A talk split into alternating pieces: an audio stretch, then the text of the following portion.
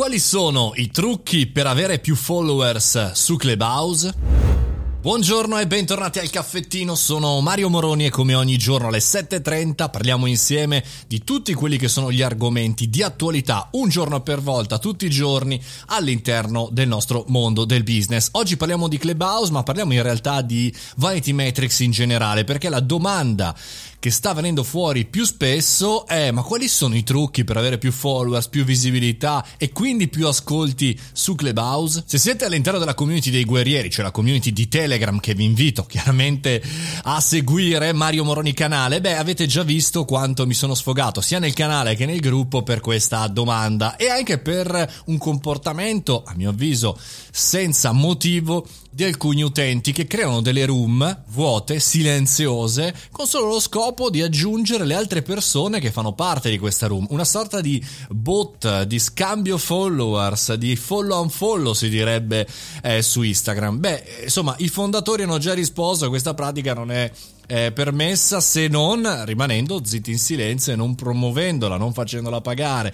Ma in realtà non serve assolutamente a nulla per il vostro marketing, perché facciamo un esempio: eh, se io dovessi avere anche con questo metodo diecimila followers, ma Ah, con questo metodo cosa aggiungo? Persone che come me stanno, sono alla ricerca di Vanity Metrics, insomma persone che non c'entrano nulla con quello che vado a raccontare, avrò sì diecimila eh, notifiche per la prima room aperta eh, successivamente a questa pratica, ma diecimila persone a cui interessa zero quello che facciamo, e quindi persone che entrano nella room ed escono subito. E quindi cosa succede? Che dal social vengo penalizzato. E al contrario bisognerebbe fare, in realtà, avere poche persone giuste interessate a quello che diciamo. Lo dico spesso, lo dico alla grande. Quindi esistono dei trucchi per avere più follower su Clubhouse? Beh, il trucco ce n'è uno, ragazzi: tutti i giorni o il più possibile stare sull'applicazione, creare room interessanti ed essere utili, con un'avvertenza però